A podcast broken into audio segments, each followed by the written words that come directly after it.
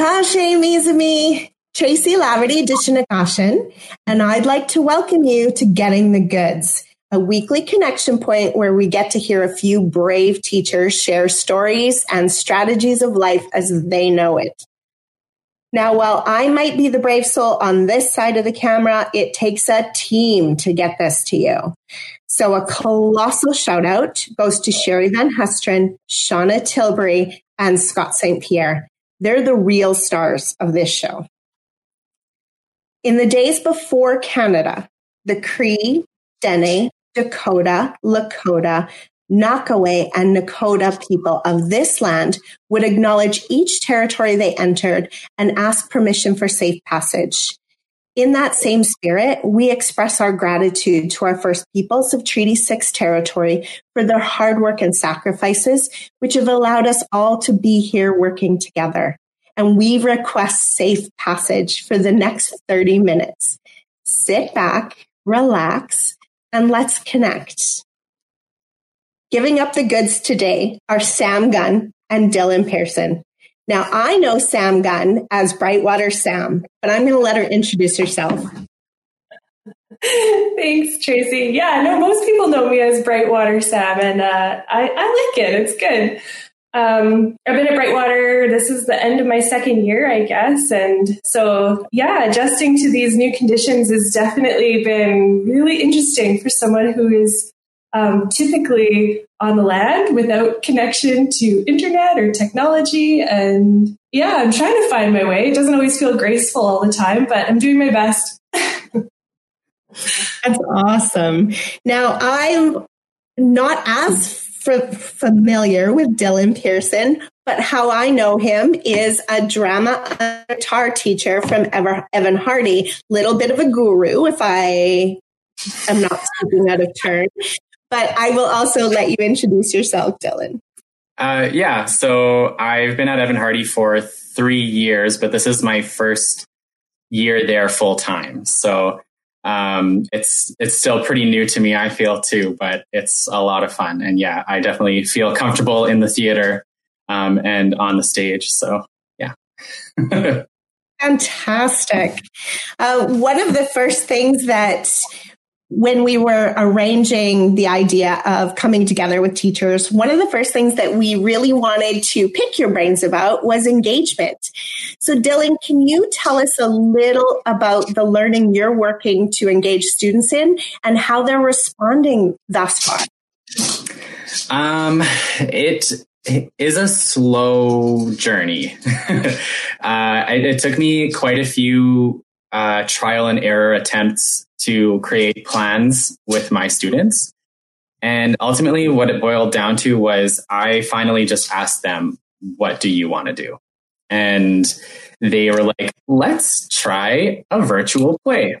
so uh, we found some resources and we looked at the synopses and we chose uh, my drama 10 specifically Joe chose a uh, fun little quirky play that we're going to try to put together on zoom so they've been showing up very regularly. My uh, almost all of my students in that class are are there, and I think that that is where I found the success and the engagement on this journey. So uh, other classes are still kind of hit and miss. We're still trying to find our stride, even though it's more than a month in. Um, but yeah, I think my drama tens are really they've really bought in, and we're really having fun with that. So. That sounds amazing. Student, I know student voice is so important for our young people. Do you have students you're struggling to connect with? Um, yeah, because I've found that high school students, when they don't have routine, like to sleep in um, and stay up all night. so uh, a lot of my Zoom meetings are uh, not very many people will show up if it's like a regular Zoom meeting, not a rehearsal. And uh, I've rescheduled my rehearsals for late in the day when they're available. but the regular meetings are usually in the morning. And uh, I always get met with like a bunch of emails after being like, I'm so sorry, I slept in. so sleep patterns have been a huge barrier for me, not my sleep patterns, but my students. I hear that. I think I struggle to get up in the morning sometimes too. Now, Sam, I know that you're not working directly with a classroom right now, but I also know that you are dealing with two little classrooms on your own. So I'm wondering, what are the things that you think are important for us to be mindful of as we plan ways to engage students and their families moving forward? Yeah, that's such a good question. And it's tough to answer because um, even just in connecting with my own circle of friends, uh, I'm realizing how different the circumstances are for every family. And so, while I know there's folks out there that are, you know, wanting lots of things for the kids to do to fill their time, I find myself like I've got I've got a six and four year old, and my husband is working in his office for two weeks and then home for two weeks. So there's really no routine, and uh, kind of need to be available to the kids whenever. And um, so for us, you know, sometimes we need a lot of things to keep the kids busy. And sometimes I can't manage to get to one task that, you know, my kid was assigned from school in a day. And so I think just the notion that we need to be flexible and keep people's wellness at the forefront all the time is the most important thing. And and the teachers that I've talked to and my daughter's teacher have been doing such a good job of that. Just as a parent feeling like whatever we do to be happy and healthy together is what we need to do right now. And any tips from um, uh, Brightwater sort of eco perspective? Yeah, for sure. Like the simple act of getting outside is is such a big part of that wellness. It is fairly universal in my experience that, you know, if you're feeling stressed out or if you've been looking at a screen all day, there's all kinds of elements to the outdoors that we know are therapeutic. Um, you know, the fresh air, the color green, the natural lighting, all of that can just kind of bring us back to a place of happiness and wellness. And so in our family, um, you know, we're trying to take learning outside as much as we can. And so um, when we find ourselves sitting around the table a little too much, we'll just pack up and, and go into the backyard and do what we can. And sometimes we just put the assigned tasks down and just hang out and, and kind of reset. So, you know, I think if teachers are able and comfortable to integrate that into their learning plans, um, I think that's ideal. Um, and to honor those ways that families can get outside together easily. So, you know, things like just paying attention to nature or taking those math and literacy lessons to a place where you're using the outdoors um, as your context. Um, all of those, I think, can go a long way to um, help our families. And they can be situated in your backyard, they can be situated in your park, or if you're lucky enough to get out and, and hit up one of the naturalized um, parks in our city, um, we've got lots of spaces that can support that kind of learning right now. That's fantastic. So now that I've heard you share, I'm wondering what's your like pro mom tip for staying sane? I don't know if I have one. okay, hold that touch. Dillon, I'm going to put you on the spot. I have I my alliteration phrase for you is my your sage sanity saver. Uh, what is my sage sanity saver, savior? Um, I, okay, I'm really lucky because I have a ton of little hobbies that I do that are that are hobbies that I mm. by myself, um, like play music, sing, uh, draw, paint. I sew. I garden. Like all those things are things that that I can still feel like I'm uh, achieving things, even if they're just little things for myself, and do them by myself as well. So I don't have to include a community of people in these activities. Um, however, I am still a social person and I do still like to do those things. So every week, actually, my family has created a Thursday night bingo on Zoom. So, or not Zoom, Facebook uh, video. Anyway, it doesn't matter. It's a video call where we all play bingo together and kind of chat and play with the filters and have a good time. So, yeah. all right, Sam, are you ready? Pro, pro don't expect yourself to be a pro mom. it's you know, like there's, I'll go through a couple days where I'm just like, oh man, I'm killing it. We're like, be productive and the kids are happy and healthy. And then we'll just hit this wall where everybody's crying and, you know, the house is filthy and nobody's getting anything done. And, and just, you know, being gentle with myself and realizing that my kids are, they're on their own emotional trajectory too. And, and so just, yeah, being so gentle with myself and my kids right now is is the best I can do, and it works ninety percent of the time. That's awesome. That is a pro tip. That's amazing. Um, so on that note, now that we've both shared our our pro tips, I actually don't have a, a pro tip other than staying connected. I think um, I've had the great benefit of connecting with so many people through my role and and then this great cool little project we have where we get to hang out with teachers and and hear what they're doing and and their fun things so um, that would be my my tip for sanity right now is just staying connected no matter and what a great idea a bingo wow uh, although I'm, try- I'm trying to imagine how my no tech mom would manage the. the I think that alone would be worth the price of admission. Sorry, mom.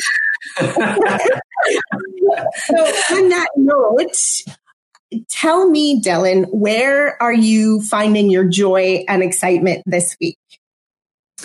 Um, outside just like Sam said, I have a little front deck and we've purchased a little uh, outdoor sofa. And almost every morning it faces the, the east. So mm. I go out there with my cup of coffee and um, I've been reading books in the morning to kind of get my head uh, like out of sleep mode and into work mode. So I'll get up a little early, make myself a cup of coffee and read while the birds are chirping and out in the rising sun. And it's really, really wonderful. It sounds like such a cliche, but it's honestly been so, it's brought me a lot of joy. so that's amazing. Sam, how about you? Where's your joy? Oh, for sure. It's been connecting with my kids. You know, like, um, I've always been really blessed in that um, my work, I find my work really fulfilling. And I've had jobs that are um, just exciting to the wholeness of my being. And so um, I, I feel really comfortable devoting a lot of myself to work. And I think what this whole situation has shown me is that, you know, I, I do have a lot of space to connect with my kids more. And having the time to be home and watch them grow and interact with each other and just be their like wacky, ridiculous selves, it makes me so incredibly happy. Aww.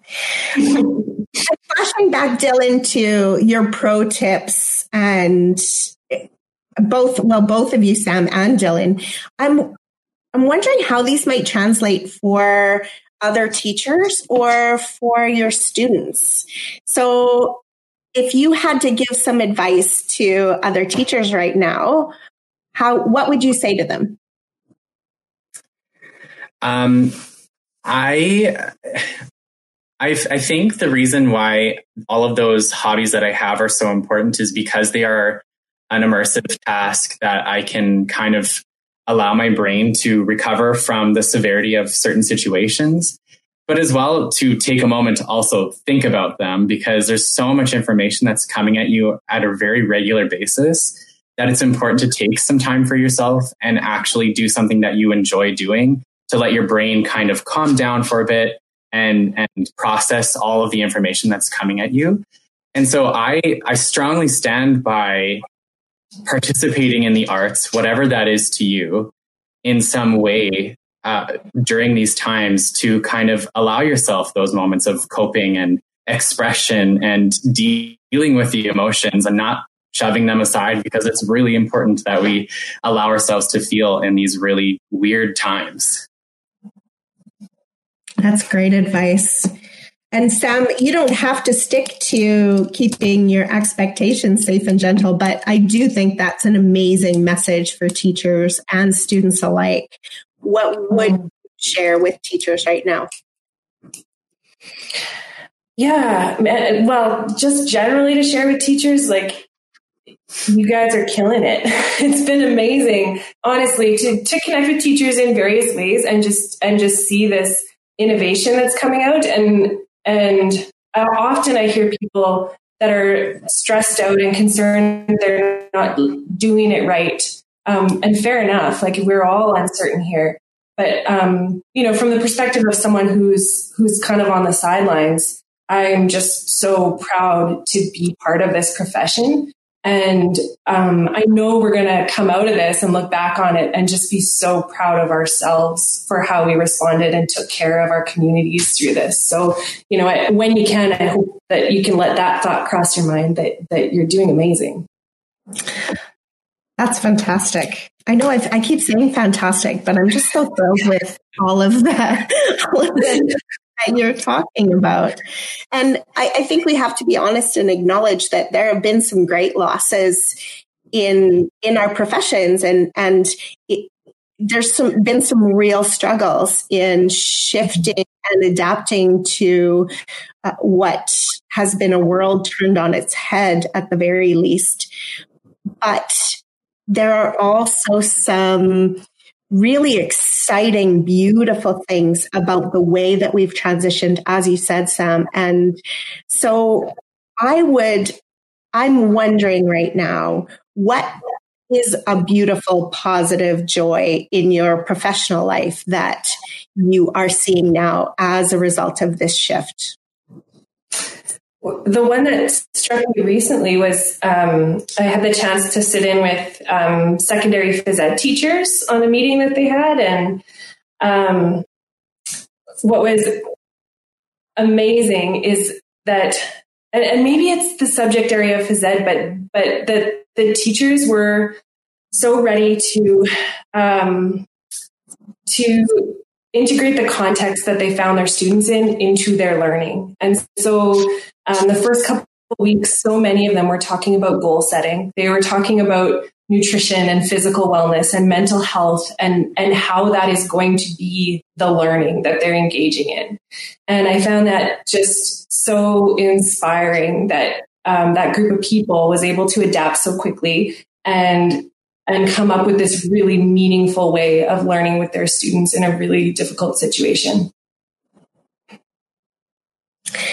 Um, Dillon, I'm wondering, and, and the same question could stand for you, but one of the things I'm really wondering about is how you are getting kids into the driver's seat at this particular time.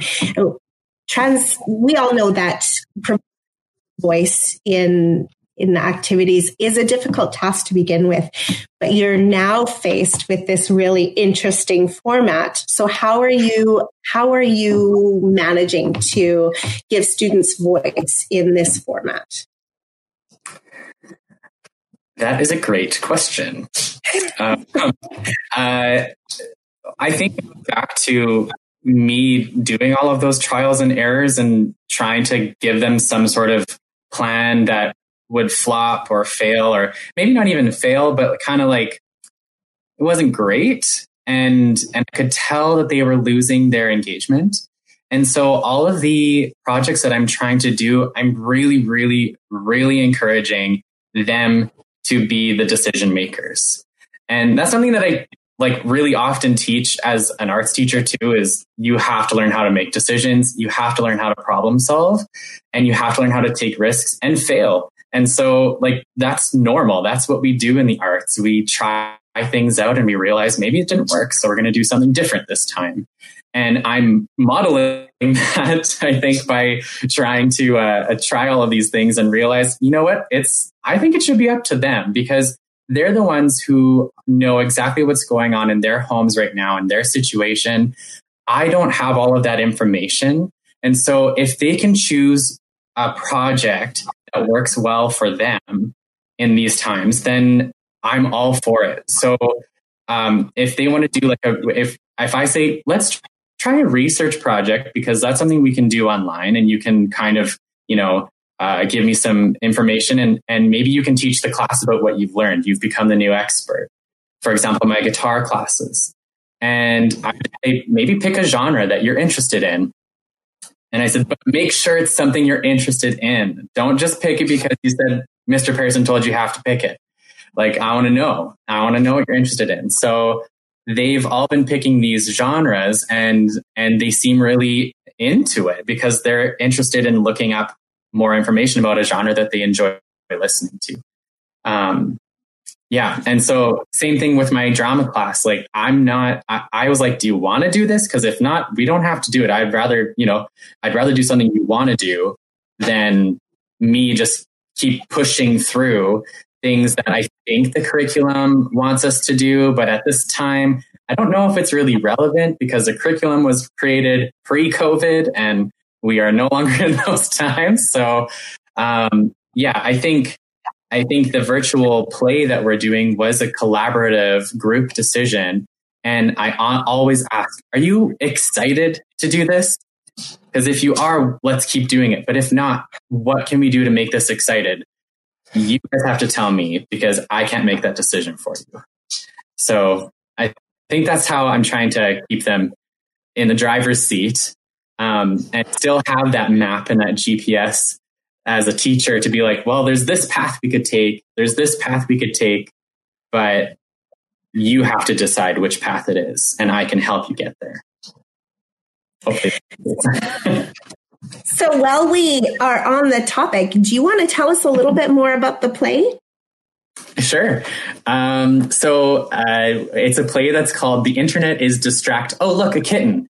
And it was actually written, yeah, it was actually written in response to COVID nineteen. So it's a very relevant play um, that uh, it, it details students being inundated with this new digital like educational world and how they have to fight the temptations to go and do other things online while they're still trying to do their schoolwork.